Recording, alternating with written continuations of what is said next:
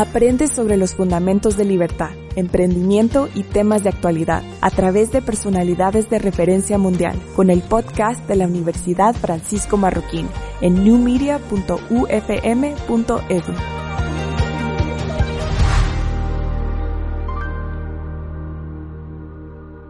Muchas gracias por estar aquí, por acompañarnos en este momento tan tan especial que es la presentación del informe del Monitor Global de Emprendimiento que hacemos, como ustedes saben, una vez al año, con los resultados que nosotros hemos acumulado a través de este proceso que implica eh, salir eh, al campo, literalmente, a recoger esta información de muchos diferentes puntos de Guatemala. Yo siempre arranco esta presentación recordando eh, la misión de la universidad y por qué la Universidad Francisco Marroquín fue fundada. Eh, como ustedes saben, nuestra misión es enseñar los principios éticos, jurídicos y económicos de una sociedad de personas libres y responsables. Y nosotros siempre decimos, para nosotros el emprendedor no es una moda, para nosotros el emprendedor no es un tema del que todo el mundo está hablando, es parte del ADN de la Universidad Francisco Marroquín. Y siempre decimos que recordamos que esta universidad fue fundada por un grupo de emprendedores que hace 50 años, casi 51, porque ya vamos a la mitad de este año, em, se hicieron esta pregunta sobre por qué somos pobres.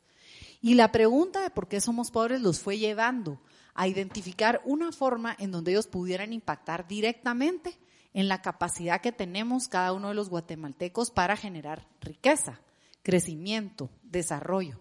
Y en realidad el emprendedor en un entorno de libertad es capaz de generar este impacto. Hace varios años nosotros empezamos a decir, ¿y qué tanto entendemos ese entorno emprendedor?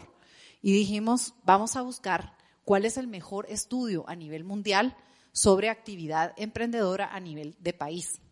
Y fue así como encontramos el Monitor Global de Emprendimiento. Este estudio nos permite conocer desde la voz del emprendedor desde la voz de la persona individual, cuáles son las limitantes en el entorno que no le permiten crecer, por ejemplo. O cuáles son aquellos retos que él encuentra en su propio proceso de formación o cómo puede impactar de maneras diferentes desde su actividad emprendedora. Para nosotros es verdaderamente enriquecedor conocer esta información que viene de cada uno de ellos. El proceso, un proceso complejo, vamos a explicar en un momento cómo se levanta esta información, que lo hacemos año con año. Y como siempre, durante la presentación, creemos que no hay nada mejor, después de poder conocer esta información, el escuchar a algunos emprendedores. Y en esta ocasión en particular, uno de los temas que nos trae acá es justamente el tema de si la escala y el crecimiento es un sueño posible. Y la verdad es que es parte de la reflexión que queremos tener el día de hoy acá y la oportunidad de discutirlo con ustedes. Así que muchas gracias por acompañarnos. Quiero presentar a Carolina Uribe. Ella es directora del Centro de Emprendimiento Kirchner de la universidad. Este es el primer centro a nivel de América Latina sobre el tema de, emprendimiento desde hace algunos años. En Centroamérica, en realidad, eh, fue el primer centro que se, que se fundó y hoy hay muchos, muchos otros, ¿verdad? Y compartimos con mucha alegría, incluso aquí hay algunos representantes de otros centros de emprendimiento, los conocemos. Eh, hay tanto por hacer, ¿verdad? Hay tanto que impactar. Entonces queremos que Carolina les cuente y les recuerde qué cosas hacemos desde este centro de emprendimiento.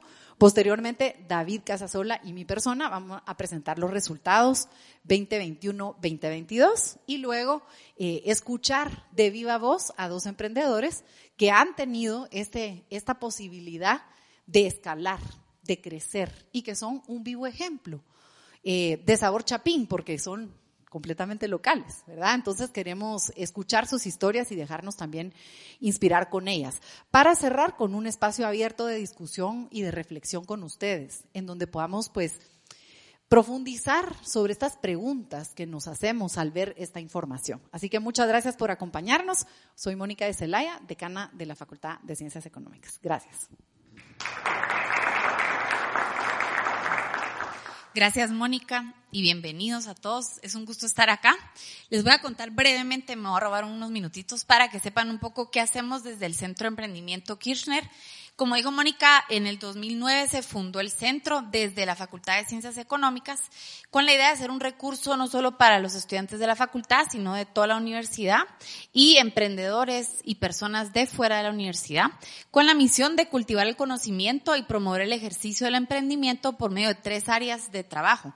Nos enfocamos en educación, investigación y desarrollo de conexiones. Entonces les voy a contar un poquito de cada una de estas áreas. Primero en el área de educación, Mónica, Andrés Marroquín y yo eh, tuvimos la, el honor de, de, hacer este libro que se llama Aprende y Emprende. Eh, es un libro para estudiantes de últimos años de colegio, eh, de ocho capítulos, con los temas principales que involucra el proceso emprendedor. Es un libro muy práctico, incluye historias de emprendedores, entonces tenemos un proceso de capacitación a maestros y eh, pues con las ideas de, de, de poder expandir ese impacto de emprendimiento a los alumnos y poder inspirarlos y educarlos en estos temas. Eh, luego tenemos el Keck Talk Show, que es un formato de conferencias con emprendedores locales, especialmente para alumnos de la facultad. Eh, tenemos un minor en emprendimiento y tenemos cursos de emprendimiento que ofrecemos para otras unidades académicas de la UFM. Luego en el área de investigación, pues nuestro principal proyecto es el GEM, que es lo que van a escuchar hoy. Ahí algunas fotos de los reportes que hemos desarrollado eh, y también hemos desarrollado algunos estudios un poco más eh, enfocados en temas específicos, más pequeños, más cortos, que también le pueden preguntar a, a, David y a Mónica más adelante. Y tenemos una recopilación muy, muy interesante de biografías de emprendedores guatemaltecos que se llama Vías Emprendedoras, que pronto vamos a lanzar en versión digital. Como ven ahí, tres historias, Marcos Andrés Antil, eh, María Pacheco y Roberto Hueso, y así tenemos 10 historias eh, recopiladas y vamos a seguir documentando historias porque creemos que es muy importante tener en blanco y, negro esas historias que inspiran y educan a, a cualquiera que le interese este tema. Y la última área es conexión, y esto es precisamente a Conexión 2022, porque hemos tenido otros proyectos en años anteriores. Pero eh, tenemos varias iniciativas internacionales y locales que hacemos. Somos hosts de Global Entrepreneurship Week para Guatemala. Esto es un movimiento a nivel mundial que se desarrolla más o menos en 140 países y es la celebración de emprendimiento en una semana en noviembre, segunda semana de noviembre, y que se extiende realmente a todo el mes de noviembre.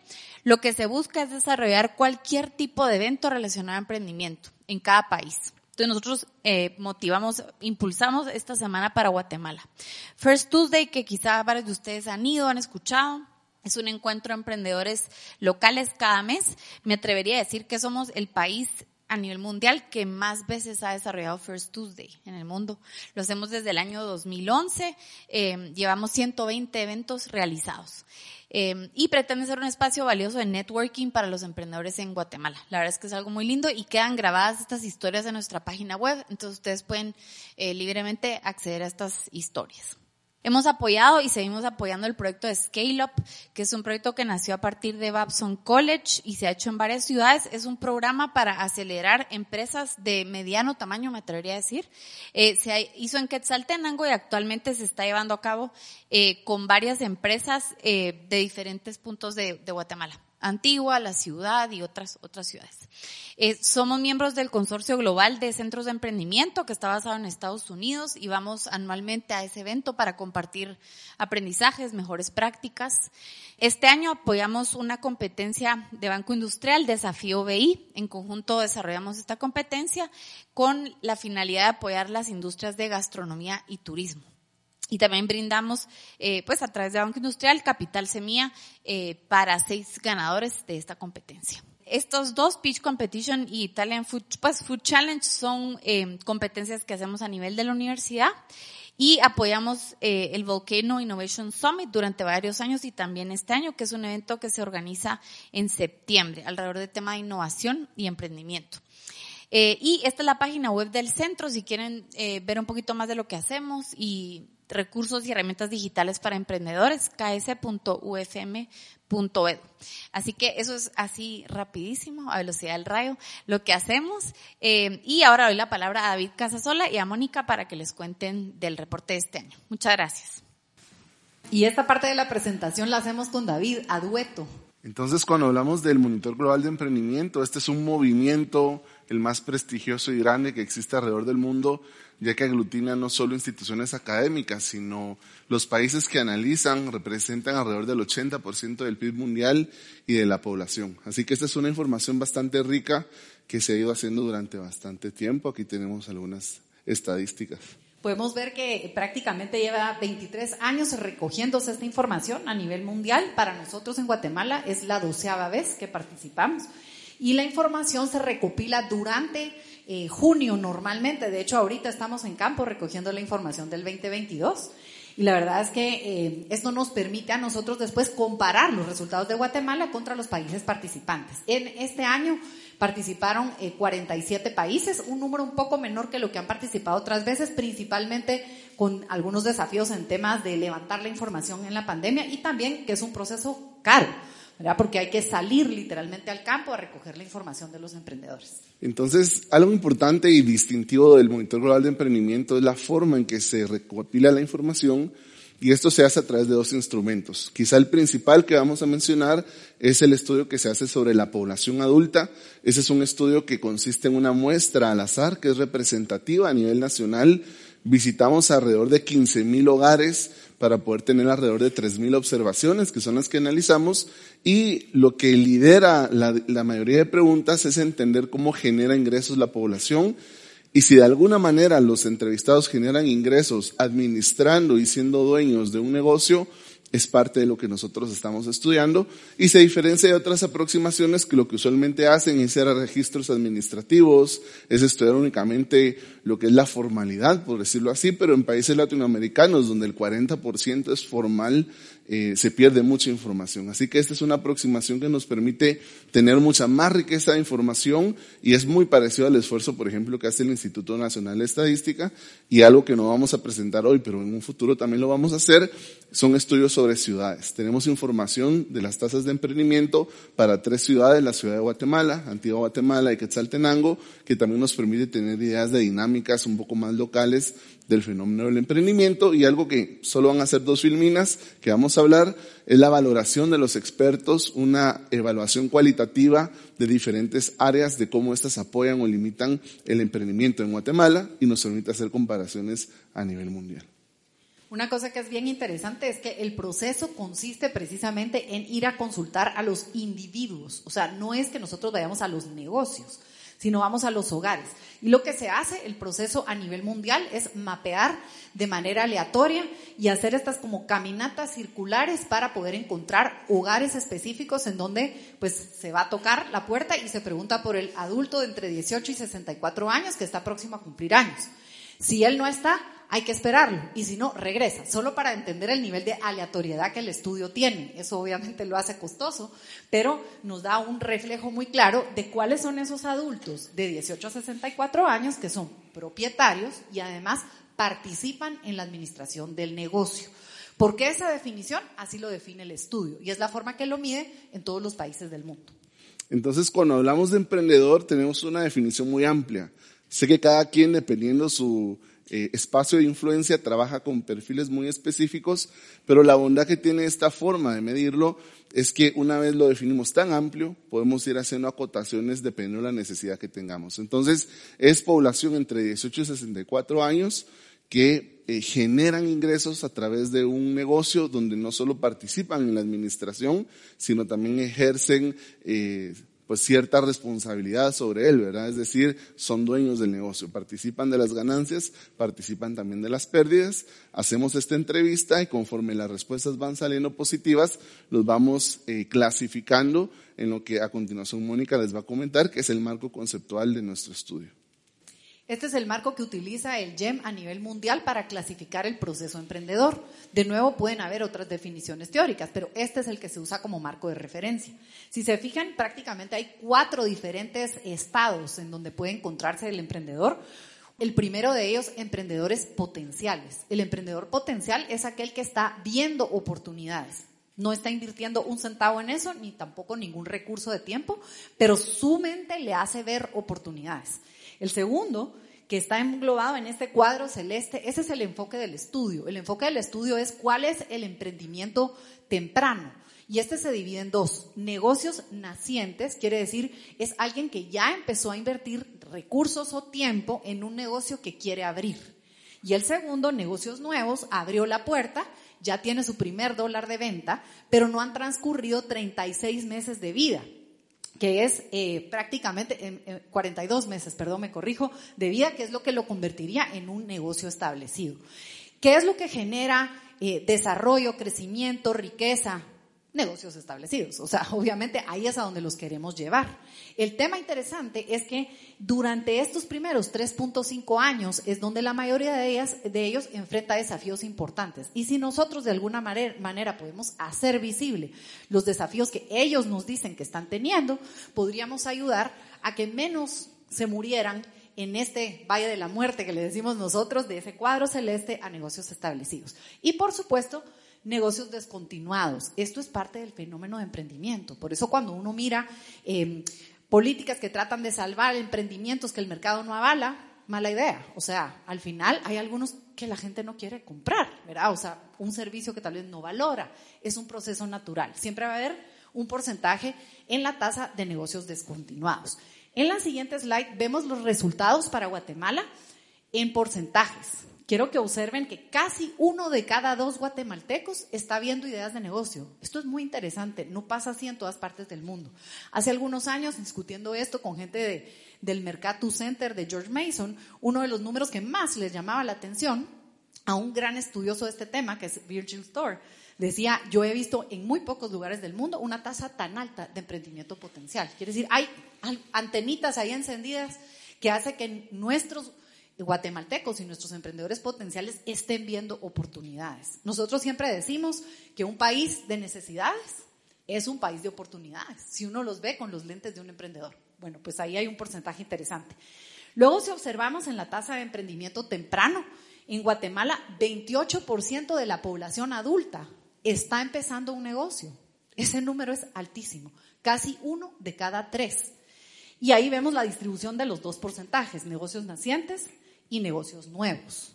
¿Cuántos superan el Valle de la Muerte? ¿Verdad? Negocios establecidos, 13%. El reto es cómo logramos que más de los que están en el cuadro celeste pudieran llegar a ser negocios establecidos. Y por eso van a ver que una de las partes del enfoque es, del estudio, es eh, qué los está deteniendo, qué hace que se mueran, qué hace que no florezcan, ¿verdad? Creo que es una de las preguntas interesantes.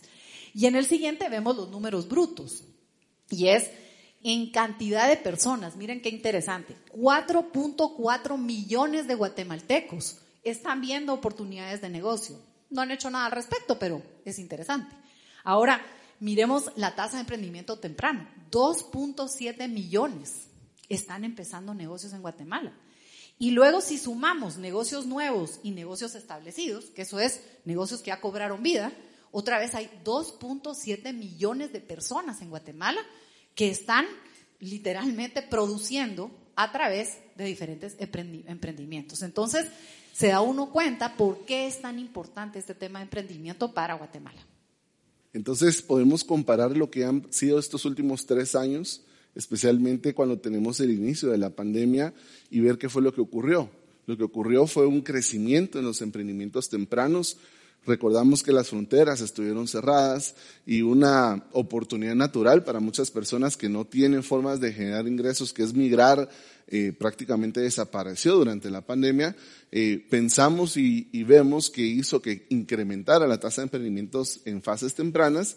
Sin embargo, lo interesante del 2021, ya cuando volvimos a hacer la medición y contrastamos, es que ese emprendimiento vino para quedarse. Es decir, las personas que han encontrado en el emprendimiento una forma de generar ingresos, no desaparecieron a medida de que se hicieron un poco más flexibles algunas medidas, eh, a medida también de que las fronteras tal vez fueron un poco más sencillas de, de, cruzarse, sino que se mantuvo. Y eso es algo que nos deja mucha reflexión, en especial con las oportunidades que hoy existen en Guatemala para generar ingresos y cómo el poner un negocio está siendo una apuesta bastante seria para muchos eh, en este estudio y a lo largo del tiempo.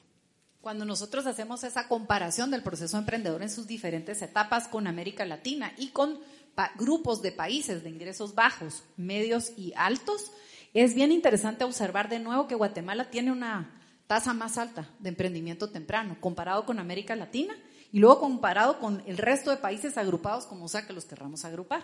Si vemos, ocupa la posición número 10 de 47 países en emprendimiento potencial, la posición número 4 de 47 países en emprendimiento temprano y la posición número 3 de 47 en emprendimientos establecidos. Eh, y descontinuados, pues también, obviamente está ahí, pero son números muy interesantes, quiere decir, está activo este, este deseo, esta voluntad y la acción hacia temas de emprendimiento. Vamos a ir rápidamente a perfilar el emprendimiento y sus negocios, a los emprendedores y sus negocios, y vamos a finalizar con esta reflexión acerca de qué tienen los emprendimientos para ir ganando escala. Entonces, acá lo que tenemos son los diferentes grupos de edad. Cada grupo de edad es el 100%, porque si agarráramos a toda la población, la población guatemalteca es joven y los emprendimientos son jóvenes, los emprendedores porque vienen de una población joven, pero cuando analizamos cada grupo de edad podemos darnos, cuenta que por lo menos el 30% de cada grupo de edad es emprendedor. Y eso se hace de una manera más grande cuando vemos grupos de edad que, por ejemplo, para los estándares de los mercados laborales son personas que pues ya no contratan, pero aún son personas que tienen mucho que dar y muchas maneras en que quisieran generar ingresos y pueden darse cuenta cómo a partir de los, del grupo de 34 años de edad empieza a subir la participación y llega casi a la mitad cuando vemos el grupo de edad de 35 a 44 años. En niveles educativos, de la misma manera, cada nivel representa el 100% y podemos observar cómo, por ejemplo, con básicos completos, casi 50-50, digamos, la mitad se van a emprendimiento y la mitad se van al mercado laboral. Es una presencia interesante.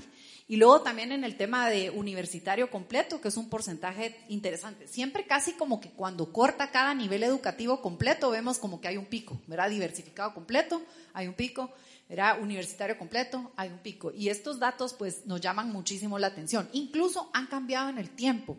Hay bastante predominancia también en los grupos con más educación. Esto también es interesante.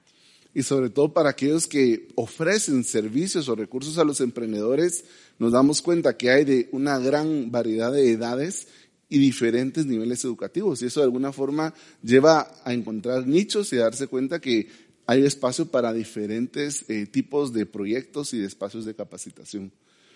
Cuando hablamos acerca de lo importante que es el emprendimiento, aquí lo que preguntamos es si la persona aporta la mayoría de los ingresos al hogar, dividiéndolos entre aquellos que son emprendedores y no son emprendedores. A veces cuando ven las cifras, como cuando veamos la escala de los negocios, muchos dudará, van a dudar y van a decir, bueno, ¿qué tan en serio se toman el negocio? Bueno, lo suficiente como para que el 40% de todos los emprendedores sean el principal soporte económico del hogar. Así importante es que inclusive supera a aquellos que no son emprendedores. Y esto también ha venido subiendo con el tiempo.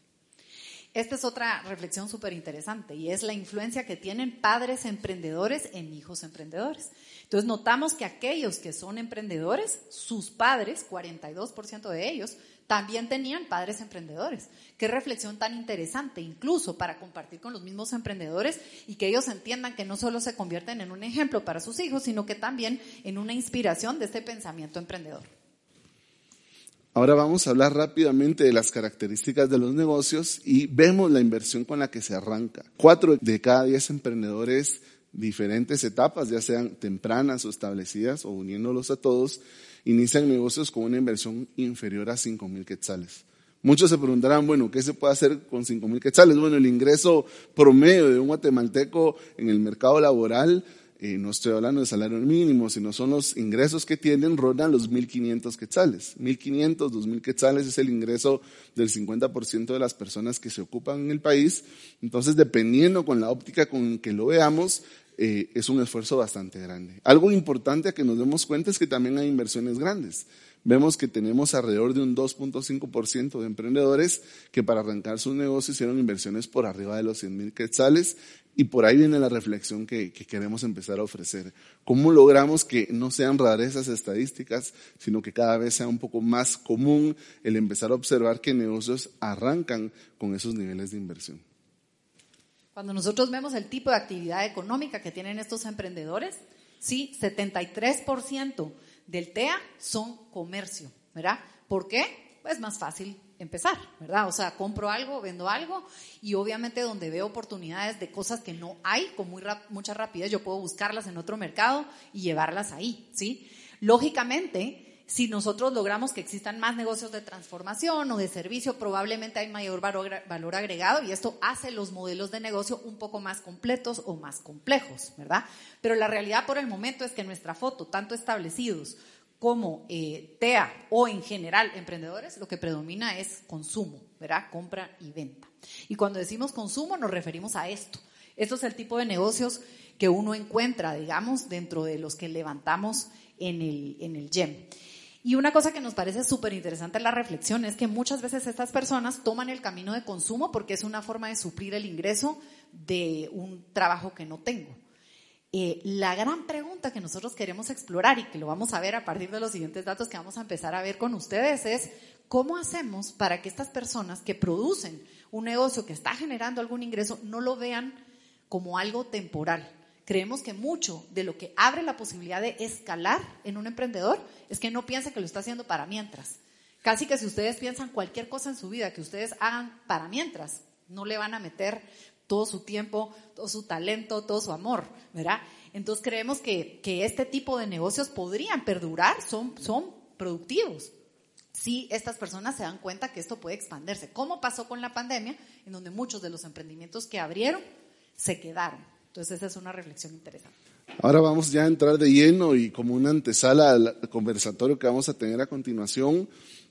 Es un sueño posible tener emprendimientos de gran escala. Y creo que la primera pregunta que nos hacemos, ¿qué es gran escala? Bueno, hay diferentes formas de medir las escalas de las empresas. Puede ser a través de activos, puede ser a través de ventas, pero generación de empleo es la categoría más sencilla para buscar comparaciones a nivel internacional. Y aquí vemos el caso de Guatemala en un estudio que se hizo en el 2017.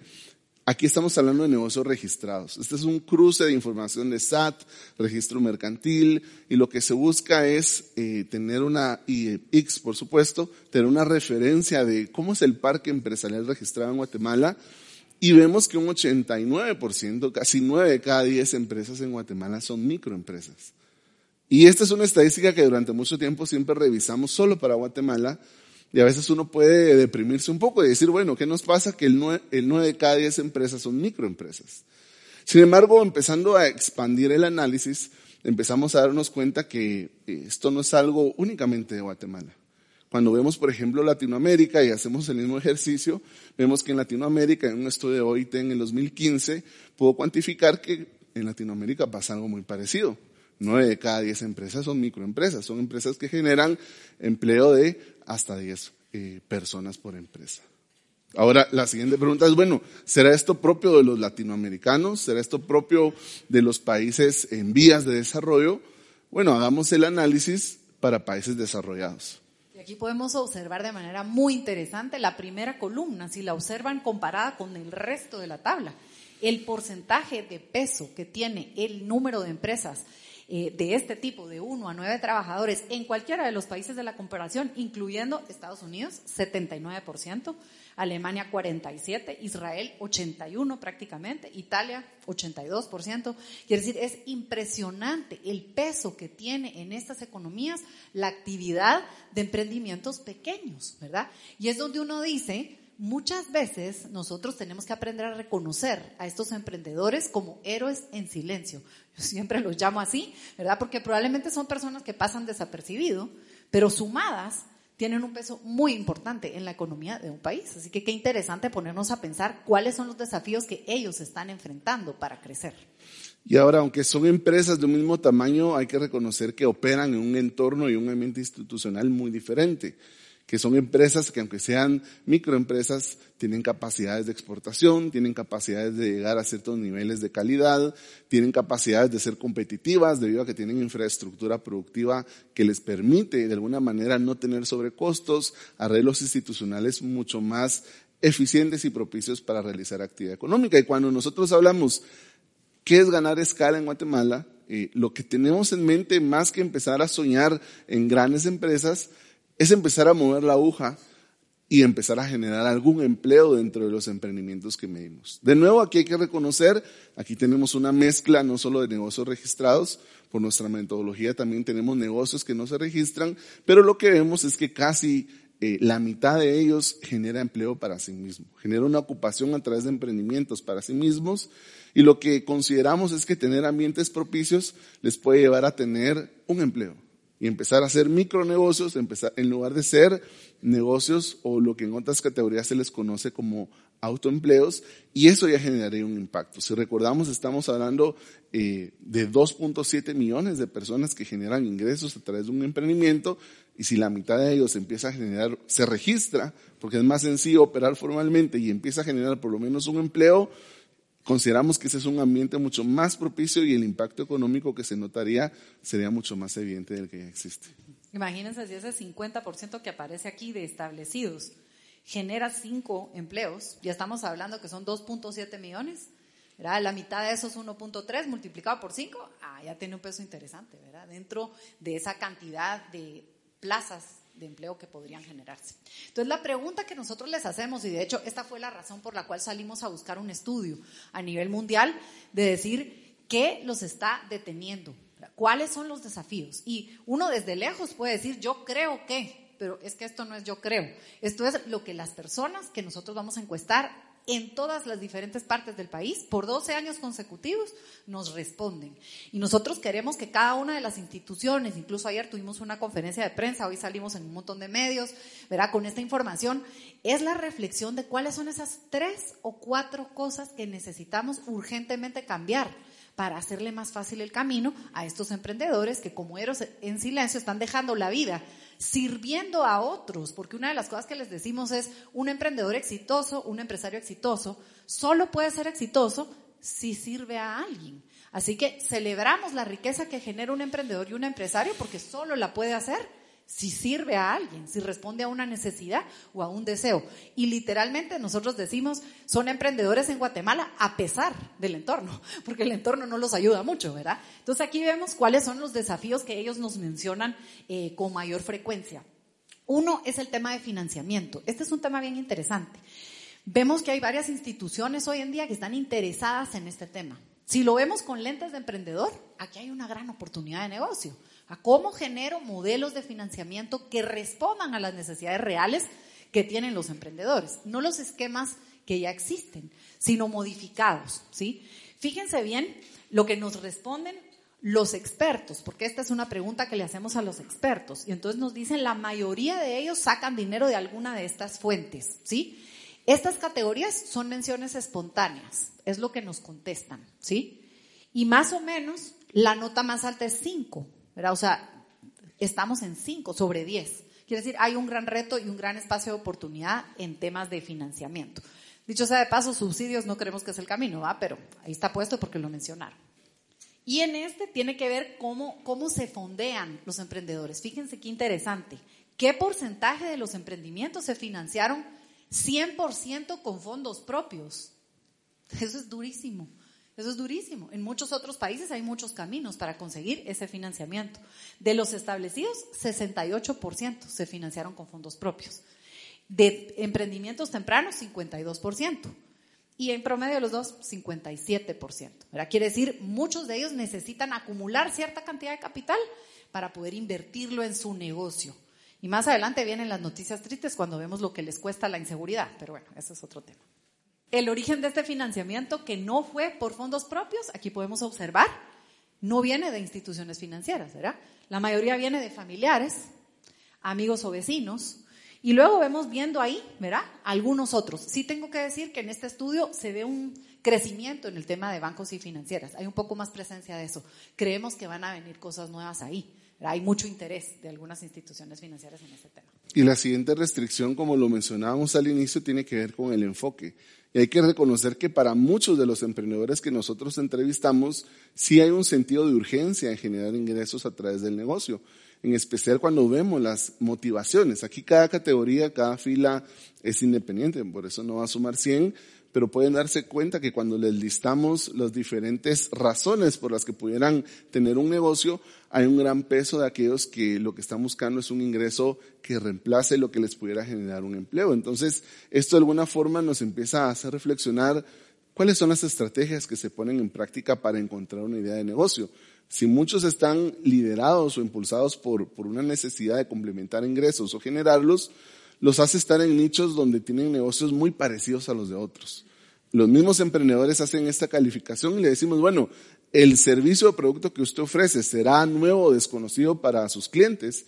Bueno, más de la mitad, eh, casi siete de cada diez, reconoce que no es algo tan sofisticado o distinto, sino que va a ser algo pues, muy familiar a lo que existe muy pocos son aquellos que lo consideran que va a ser algo totalmente novedoso. Entonces, desde que nacen las estrategias de emprendimiento, consideramos que nacen en nichos donde es muy difícil ganar escala porque muchos hacen lo mismo y porque la propuesta de valor se agota fácilmente. Si a esto le sumamos el entorno en el que se opera, los niveles de educación, la calidad educativa, habilidades blandas, es bastante difícil a partir de ya un negocio montado que nació con una necesidad de generar ingresos que es muy parecido a lo que hace el vecino, a partir, a partir de ahí empezar a escalar.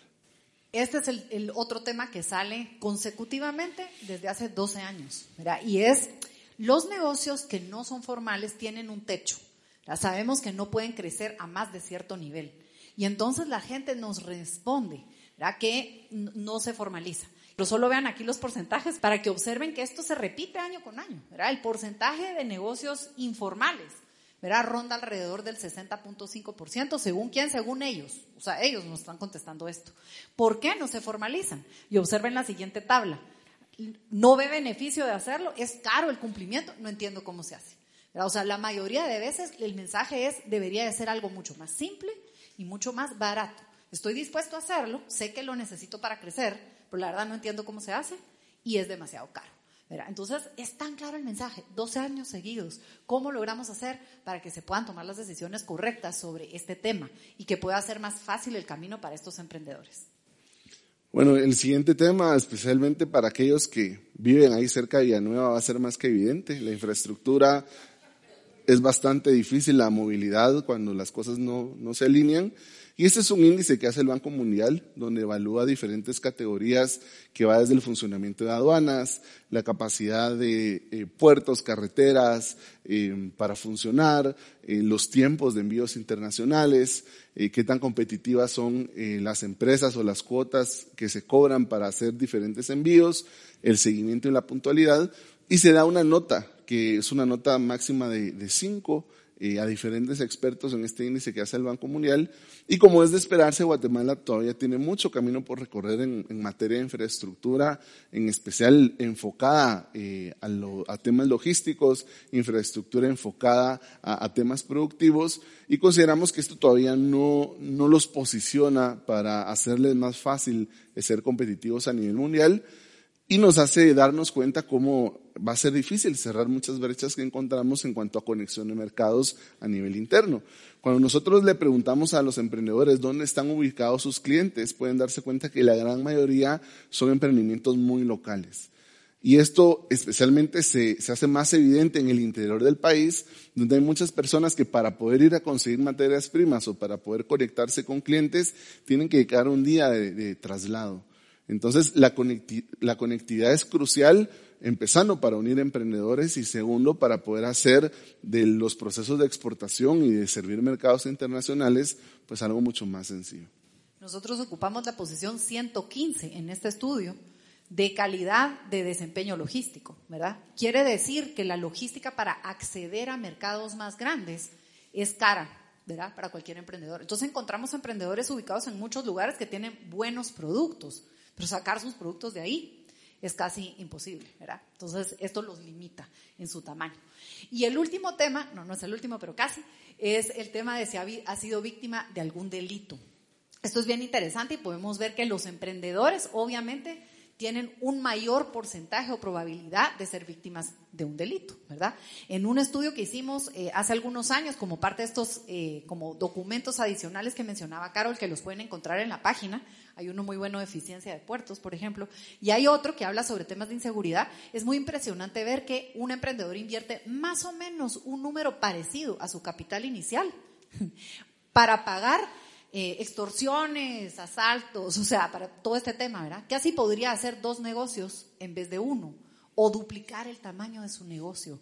Eso pega, ¿verdad? Es fuerte. Y también si quiere protegerse de la inseguridad, el costo de hacerlo de manera privada, obviamente es caro, ¿verdad? Entonces ahí podemos notar el peso que esto tiene. Miren cómo impacta el costo promedio de los delitos en un emprendimiento y en un no emprendedor. En un no emprendedor, tres mil quetzales, en un emprendedor 8 mil quetzales, ¿verdad? Al año. Es mucho más alto que el menos de 5 mil que invierte en su, en su negocio inicial, ¿verdad? Y estos datos salen de lo que ellos nos cuentan, ¿verdad? Entonces quiere decir que esto es, es un peso interesante y es algo que hay que poner atención. Bueno, ya vamos cerrando para dar espacio al siguiente momento que va a ser una, un enriquecimiento eh, de vivencias a partir de lo que hemos visto. Eh, y algunas conclusiones muy rápidas, lo importante que es el emprendimiento en cuanto a generar ingresos en el país, 2.7 millones. A nivel internacional de 47 países analizados, tenemos la posición 3 de emprendimientos establecidos en cuanto a la porción de población que se dedica a ello y la posición 4 de negocios de reciente creación. Eh, nos damos cuenta que en el 2021 se mantuvo un comportamiento parecido a los cambios que observamos en tiempos de pandemia y en general las características propias de los emprendedores se han mantenido en temas de edad, en temas de educación, en cuanto a los negocios, algunas características relevantes, 43% de los negocios prácticamente tienen inversiones inferiores a 5 mil quetzales, 70% son actividades de consumo, es decir, compra-venta, 48% no genera ningún empleo, sino genera un ingreso para la misma persona, autoempleo, qué bueno, ¿verdad? Que siquiera genera ese ingreso para ese hogar, porque si no ese 48% serían personas completamente desempleadas y sin ningún ingreso. 60.5% no se formaliza. Y luego el tema del peso que tienen estas empresas pequeñas, prácticamente 89% de las empresas registradas en Guatemala son de pequeño tamaño, micro, ¿verdad? de 1 a 10 trabajadores, lo cual es un comportamiento similar en los países que aquí listamos. Y a modo de resumen, todavía existen muchos desafíos para hacer más fácil ganar escala en Guatemala. Estuvimos hablando acerca de las fuentes de financiamiento que pueden todavía llegar a más grupos de emprendedores que todavía no utilizan eh, otras fuentes que no sean las propias. Hablamos acerca de la necesidad de, de generar eh, otras alternativas hace que el enfoque no sea suficiente, sino que se pongan emprendimientos en nichos donde es difícil ganar escala la formalidad, operar en ella, es algo que todavía es una barrera muy costosa y quería mucho más fácil como primer paso. La infraestructura, que todavía no nos hace competitivos, sino representa un desafío. Y por último, la inseguridad. Es 1.5 veces más probable que yo sea víctima de un delito si soy emprendedora, si no lo soy. Esos son parte de los elementos y tareas que ponemos a reflexión que pudieran, al moverse, generar un ambiente propicio para tener emprendimientos que ganen escala. Y lo que buscamos de verdad es motivar a estos emprendedores a darse cuenta que así como para la pandemia muchos de los emprendimientos que surgieron vinieron para quedarse, ¿cómo podemos hacerles ver que el autoempleo probablemente es el primer paso, pero que pueden moverse paso a paso hacia ese proceso de, crecimiento y de escala?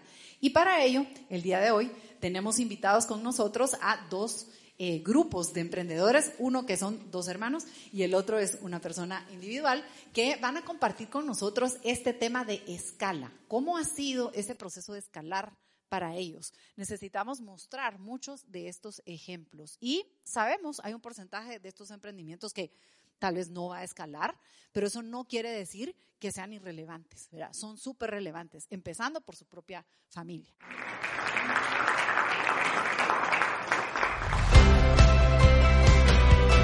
Visita newmedia.ufm.edu y consulta videos, podcasts y cursos en línea para enriquecer tu experiencia de aprendizaje. Este fue un evento organizado por la Universidad Francisco Marroquín y Centro de Emprendimiento Kirchner.